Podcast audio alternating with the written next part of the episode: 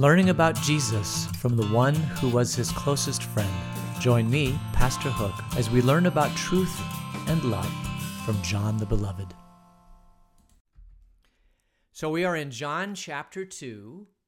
We left off at verse 17, and now we're going to go to verse 18. And verse 18 is a very fascinating little section of 2 John, and you'll see when we read it into it. So let's just go ahead and read 1 John chapter 2, beginning at verse 18, where the apostle writes, "Dear children, this is the last hour, and as you have heard that the Antichrist is coming, even now many Antichrists have come. This is how we know it is the last hour. They went out from us, but they did not really belong to us. For if they belonged to us, they would have remained with us. But their going showed that none of them belonged to us. But you have an anointing from the Holy One, and all of you know the truth. I do not write to you because you do not know the truth, but because you do know it, and because no lie comes from the truth. Who is the liar? It is whoever denies that Jesus is the Christ. Such a person is the Antichrist, denying the Father and the Son. No one who denies the Son has the Father. Whoever acknowledges the Son has the Father also. As for you, see that what you have heard from the beginning remains in you.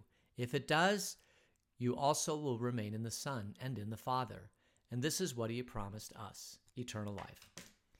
All right, so big section of scripture here, and it has got a lot of stuff in it to unpack. So let's just go ahead and unpack it. So twice here, John talks about the Antichrist.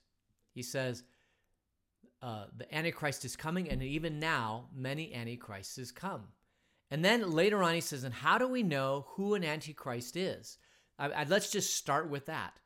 Who is the Antichrist? Well, who is the liar? It is whoever denies that Jesus is the Christ. Such a person is the Antichrist, denying the Father and the Son. So anybody who denies that Jesus is the Christ is someone who is an Antichrist. And the interesting thing is that the term Antichrist only exists here in 1 John chapter 2. There's also a little reference in 2 John, but basically it's only in the first and second epistles of John where we have even a mention of Antichrist. It's not in Revelation, it's not in Daniel, it's not in Matthew, it's not in 2 Thessalonians. All of these things do not mention the word Antichrist. The only place the word Antichrist is mentioned is here in 1 John chapter 2. And he even is gracious enough, John, to give us a definition to what an Antichrist is. He says, whoever denies that Jesus is the Christ is an Antichrist. Plain and simple. If you deny that Jesus is the Christ, you are an antichrist. So this is a big deal for John. And we know that because even in his gospel, he begins with, in the beginning was the Word, and the Word was with God, and the Word was God. All things were made by him, and without him, nothing was made that was made. So basically, even in John's gospel, he says that Jesus is from the beginning, and he was there at the beginning. He was with God at the beginning. They didn't have a really strong Trinitarian understanding of this. It hadn't been kind of formalized yet, but you can see the Trinity, right? That Jesus is with God at the beginning, at the foundation of the world. As a matter of fact, before anything was made, Jesus was with God. Well, if Jesus was with God at the beginning, then Jesus is God, because without him was not anything made that was made. So if Jesus was at the beginning, before creation, and he assisted in creation, we know that God did all the creating, then Jesus has to be God. Jesus has to be the Mashiach, the Old Testament, Yeshua HaMashiach, which is Jesus, Joshua, or Jesus the Anointed One, Jesus the Messiah.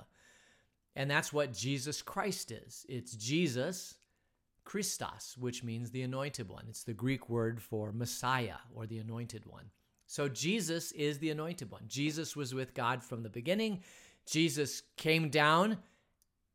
According to John, Jesus became flesh and dwelt among us, died, crucified, and rose back to the Father. That is the simple truth about who Jesus is. If you deny that, then you are an antichrist. Now, we have a whole theology about antichrist, right? We have, particularly starting in the late 1800s and the early 1900s, the church took a huge, keen interest in the book of Revelation and prophecy and dispensationalism and millennialism and all this thing, trying to create a more refined theology, a systematic theology. Systematic means a kind of a defined theology of the end times and the Antichrist and all that sort of thing. But if we're just looking at John and John alone, the Antichrist is anybody who denies the Father and the Son. Whoever denies that Jesus is the Christ, such person is the Antichrist.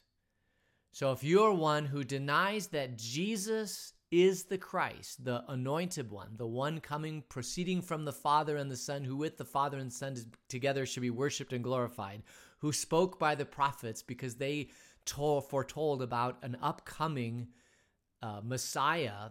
If you don't believe that Jesus is that guy, then according to John, you are an antichrist. Now, any Christian who has been well catechized in the Christian faith would believe that Jesus is the Christ. This is crucial to our understanding. But there have been people that do not believe that Jesus Christ. And who are they? And John says they've gone out from us, but they did not really belong to us. So there are other people that go out there and proclaim that Jesus isn't the Christ. And who would these people be? Well, there'd be anybody who says that Jesus is less than a man. That would be one category of people, or less than God, that he's just a man. Like if you believe that Jesus is just a man, but not the preeminent deity existing from creation, then you are proclaiming Antichrist. And there were, in the early church, there was Gnosticism, there were all these different factions of people who believed differently than what John is teaching here. And these people were not proclaiming the truth. And the early church fought against all of these little sections and factions. But there's also the possibility that someone might go out and say that they are the Messiah, that they are the anointed one from the Old Testament, the long-proclaimed Messiah from the Old Testament. This is what Jesus talked about. Jesus talked about, in Matthew 24, at the end times, at the destruction of the temple, Jesus said, "Watch out that no one deceives you, for many will come in my name, claiming I am the Messiah, and will deceive many." So Jesus knew, even when he was here on earth talking to his disciples, that what he was doing was so profound that there would be people coming along in Jesus' footsteps afterwards saying, "Well, you knew of Jesus Christ of Nazareth, but let me tell you about, I'm really the one." Now, none of those people were the Christ. How do we know that none of those people were the Christ? Well, it's quite simple, that none of them died and rose again, okay? That's a pretty big deal in the Christian faith. If someone comes along and says that they are the Messiah, then say, fine, prove it.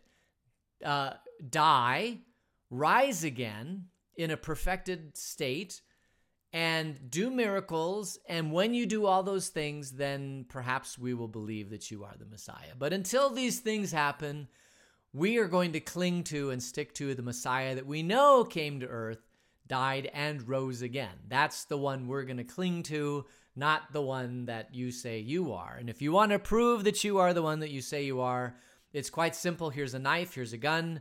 Go ahead and die and rise again, and then we will, then we can talk at that point. But until that thing happens, we are not going to believe you at all. It is not in the cards. And the early church proclaimed this. We believe in Jesus Christ, his only Son, our Lord, who was conceived by the Holy Spirit, born of the Virgin Mary, conceived of the Holy Spirit, suffered and died, and was suffered, died, and was buried, and rose again on the third day. I mean, that's what we believe. We confess this. That is what the whole church confesses. So if you are able to confess any of the creeds, You are not denying that Jesus is the Christ. As a matter of fact, you're putting flesh on the fact that Jesus is the Christ.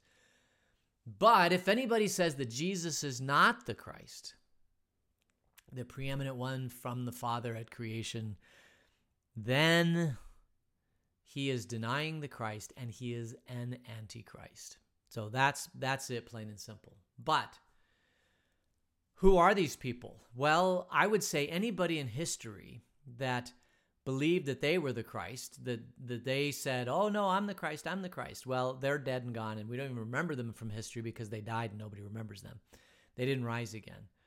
There were these heresies in the early church that we fought against, but the early church fought against those heresies and came up with the creeds to fight against those heresies. So pretty much in modern day terms, it would be anybody who says that Jesus isn't the preeminent one with the Father at the beginning of creation, that denies the Trinity. And believe it or not, there are some factions, little factions of people that have denied that Jesus actually is the Christ.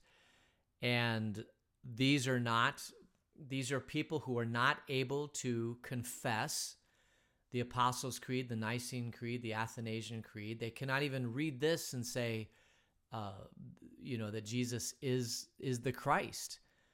They deny that Jesus is the Christ, and those people are antichrists. So, I want to go down the rabbit hole of naming all these who are and all that sort of thing. I don't know if I want to. I would say that anybody that cannot confess the Apostles' Creed, or the Nicene Creed, or the Athanasian Creed, or even the creed that's in Philippians 2.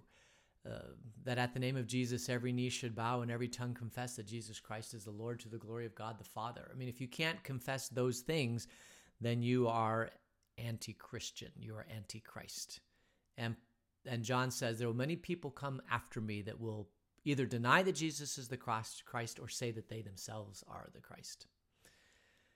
And we don't want to do that. We don't want to do that because we want to remain in him. You have an anointing from the Holy One, and all of you know the truth. If you have an anointing from the Holy One, you know the truth. Now that's fascinating, because Mashiach in the Old Testament really means the anointed one. So Jesus is the anointed one. And then somehow we become the anointed one as followers of Jesus. I believe that anointing happens at baptism. I think that's what Scripture teaches. That at baptism, you get all rights, the privileges, and anointing of Jesus into your life. But he says, if you have that anointing, then you know the truth. You have an anointing from the Holy One. The Holy Spirit is inside you, helping you discern the truth. So that's awesome too, because we know with the power of the Holy Spirit that Jesus is the Messiah, the promised one from the Old Testament. We know that because we have the Holy Spirit in us and we don't deny the Father. Anyone who denies the Son does not acknowledge the Father. The Father's not in them. They are a type of antichrist. But you've heard from the beginning and remain in this. If you do remain in the Son and in the Father, you will have what he promised, which is eternal life. So as Jesus has eternal life, as you remain in Jesus, proclaiming that he is the promised Messiah from the Old Testament, that he died, rose again, and lives inside of you, you will have eternal life. And the eternal life isn't just something that happens after you die.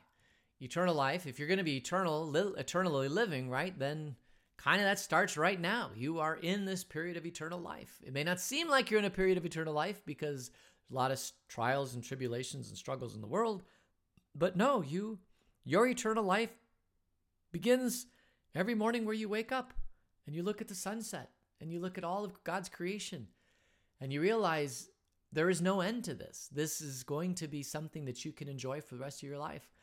I mean, there will be a temporary death where you will put away this old body and you put on a new body, but basically every joy that you receive in your life, every morning that you wake up with joy, that continues on forever. It doesn't stop. It goes on because you go on, because you have eternal life. And how do we know that we have eternal life? Because it was promised by Jesus. And oh, by the way, Jesus rose again promising that he would give you eternal life. And since he rose again, if he has the power to do that, then he has the power to do that to you also. I mean, it all fits together. It's just really wonderful. But if anybody who denies that, then they are an antichrist, and don't follow them. They're not the one. I wonder how many people throughout history, I guess I could do a Bible study or look through this. How many people in history have said that they are Christ? Well, Luther actually looked to this.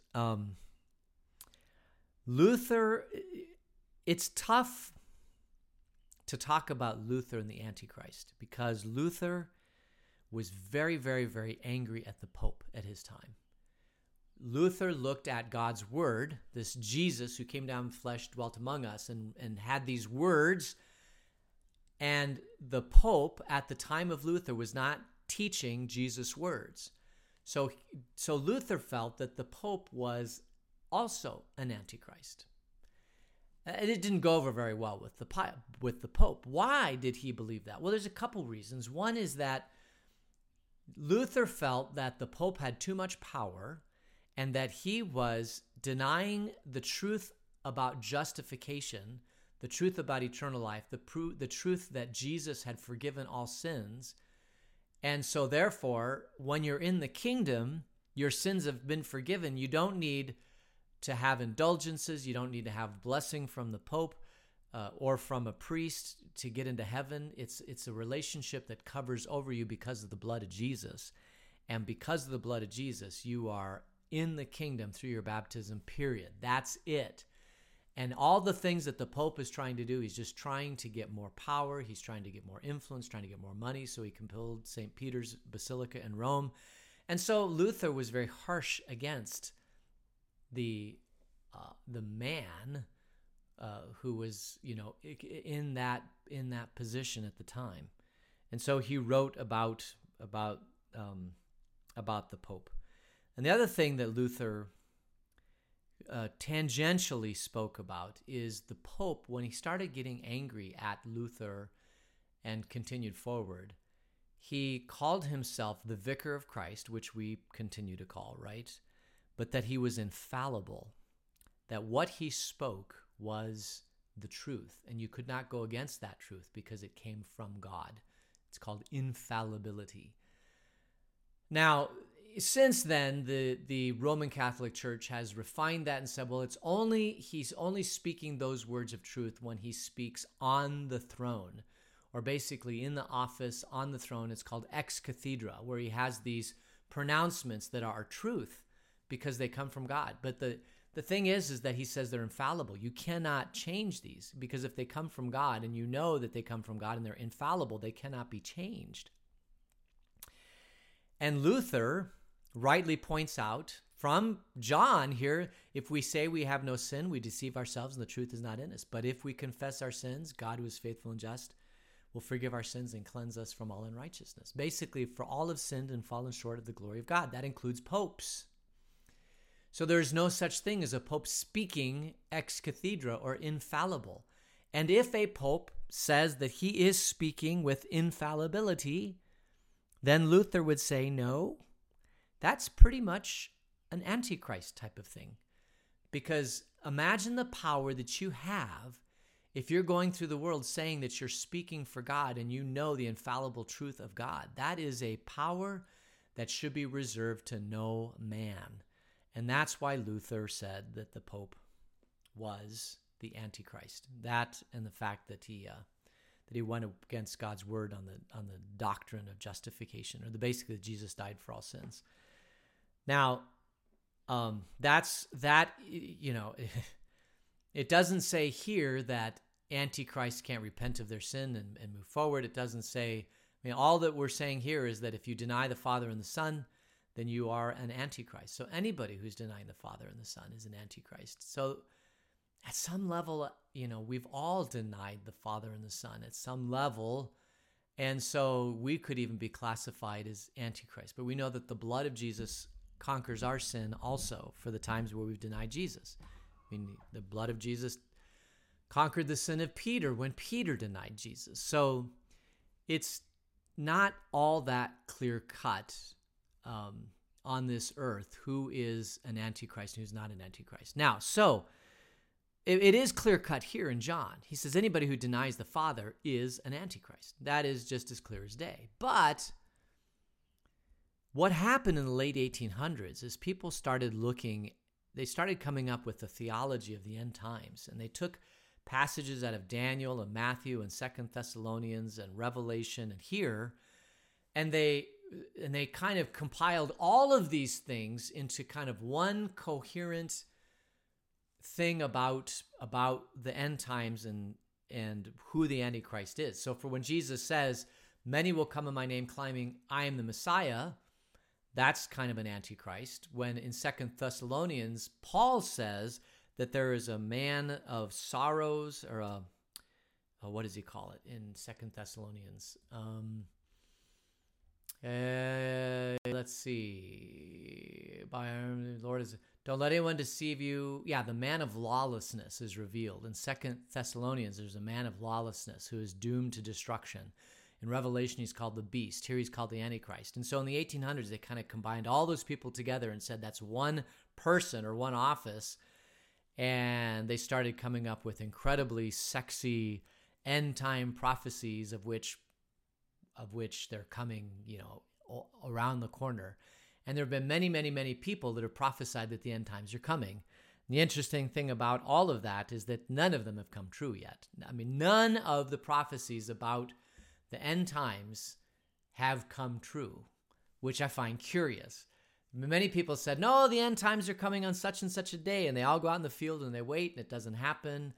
And so he goes back and recalculates, and no, it's on this day, it doesn't happen. And I mean, all of that stuff is speculation. What does Jesus say about the end times? He said, no one knows the hour of the day, not even the Son of Man knows the hour of the day that the end is coming, which is fascinating. Because Jesus is God, you'd think he'd know the end date, right? But he's not sharing it, which is just fascinating, just absolutely fascinating. So those people that say they know the hour is coming, well, they have no idea. Well, John says, dear children, this is the last hour. And as you have heard that the Antichrist is coming now, and many Antichrists have come, this is how we know it's the last hour. So when people come and proclaim that they're Jesus or that they're the Christ, that shows that we're in the last hour. Well, we're not talking about the last 60 minutes. We are talking about the end times between Christ's ascending into heaven until the time that he comes back. That is the last hour. I pretty feel confident about that one. And we are all in the last hour because many people have come and proclaimed that they are Jesus, or they've proclaimed against the word of God, and they are antichrists. But there is an end times that Jesus talks about. He will come again. The trumpets will sound. The dead will rise, and we'll be rising with him forever. All right. So that went way too long because I have two little more sections to look at, so we'll just do that really quickly. John 2, 26 and 27, where John says, I'm writing these things to you about those who are trying to lead you astray. As for you, the anointing you received from him remains in you, and you do not need anyone to teach you. But as his anointing teaches you about all things, and as that anointing is real, not counterfeit, just as it has taught you, remain in him. So John has this incredible thing that says you've been anointed by Jesus. His anointing resides in you. You know that he's the Christ. Do not stray away. Use the power of the Holy Spirit in your life to resist the temptation to follow other people who say that they're the Christ. Don't do that. There's only one Christ. And because you know that Jesus is the Christ, his power is in you, and you're able to withstand the power of falling counterfeit antichrists. That's what John writes here. As for you, the anointing received remains in you, and you do not need anyone to teach you, which is fascinating. This thing about Jesus being the Christ, you don't need any other teaching. There's nothing else you need to know. Just that Jesus died, rose again, that was proof that he was the promised Messiah from the Old Testament. Now, later on, they codified this into the Apostles' Creed. Actually, later on, they codified it into a thing called the Old Roman Creed, which exists pretty much from the first century. And in that creed, it's basically like the Apostles' Creed, It talks about Jesus being God. I believe in God the Father. I believe in Jesus. I believe in the Holy Spirit. So even very, very, very early on, they had a creed about which you would proclaim to show you that Jesus is who he says he is, and the power of the Holy Spirit is in you, and that God created the universe. And then that became the Apostles' Creed, and then it was further amplified to become the Nicene Creed, and then it was even further amplified to become the Athanasian Creed. And the Athanasian Creed, which is 3 pages long, is the definitive understanding of who Jesus is. And basically, it's very, very long and complicated, but if you just understand what John is saying here, the anointing that you received, Jesus is the promised Messiah. He is from preeminent with God from the beginning. He is co-equal with God. If you believe all of that, then you're fine. You don't need to follow any counterfeit Christs. All right, I'm sorry. I know I'm going at rapid pace, but I got one more. This is John 2:28-29. And now, dear children, continue in him, so that when he appears, we may be confident and unashamed before him at his coming. If you know that he is righteous, you know that everyone who does what is right has been born of him. So basically he says, and this is also how you know, if you bear good fruit, then you are rooted in Christ. I mean, there's no better way to say that. If you bear good fruit, then you are rooted in Christ. Continue in him, so that when he appears, you may be confident and unashamed before him at his coming. Now, I do get the impression here that John thought that the second coming was happening before he died. And I think there have been many, many, many people that think it can't get any worse. The second coming has to be coming right now. I remember when I was a kid, visiting my great-grandmother, who was Pentecostal. And I would spend my summers with my great-grandmother and my grandmother, and go to church with my great-grandmother, to a Pentecostal church. And she honestly believed, she was probably in her 80s or so when I would spend time with her, and she was a lovely lady, absolutely lovely lady. And she honestly believed that Jesus would come before she died, and that's what she clung to. But whether or not Jesus comes right before you die, or you see Jesus when you raise from the dead, at some point all of us will either see Jesus coming again, or we will die and then be raised, because we will be with him at the resurrection when the trumpet sound and all the dead shall rise. So at some point, you know, this unashamed second coming will appear to us. It will happen. And that will be the greatest joy of life, is to be with him. And we may be confident and unashamed when he comes, because he was the righteous one and he declared us righteous. So that is a lot to take in. And I apologize that it went very, very long, and there's a lot of stuff there. But as I said, we want to finish this shortly. So let's go ahead and close in prayer. Gracious God, you are truly the promised Messiah, promised by the prophets in the Old Testament. You died and you rose again, and your anointing is on us. And we thank you for that we will live with you forever.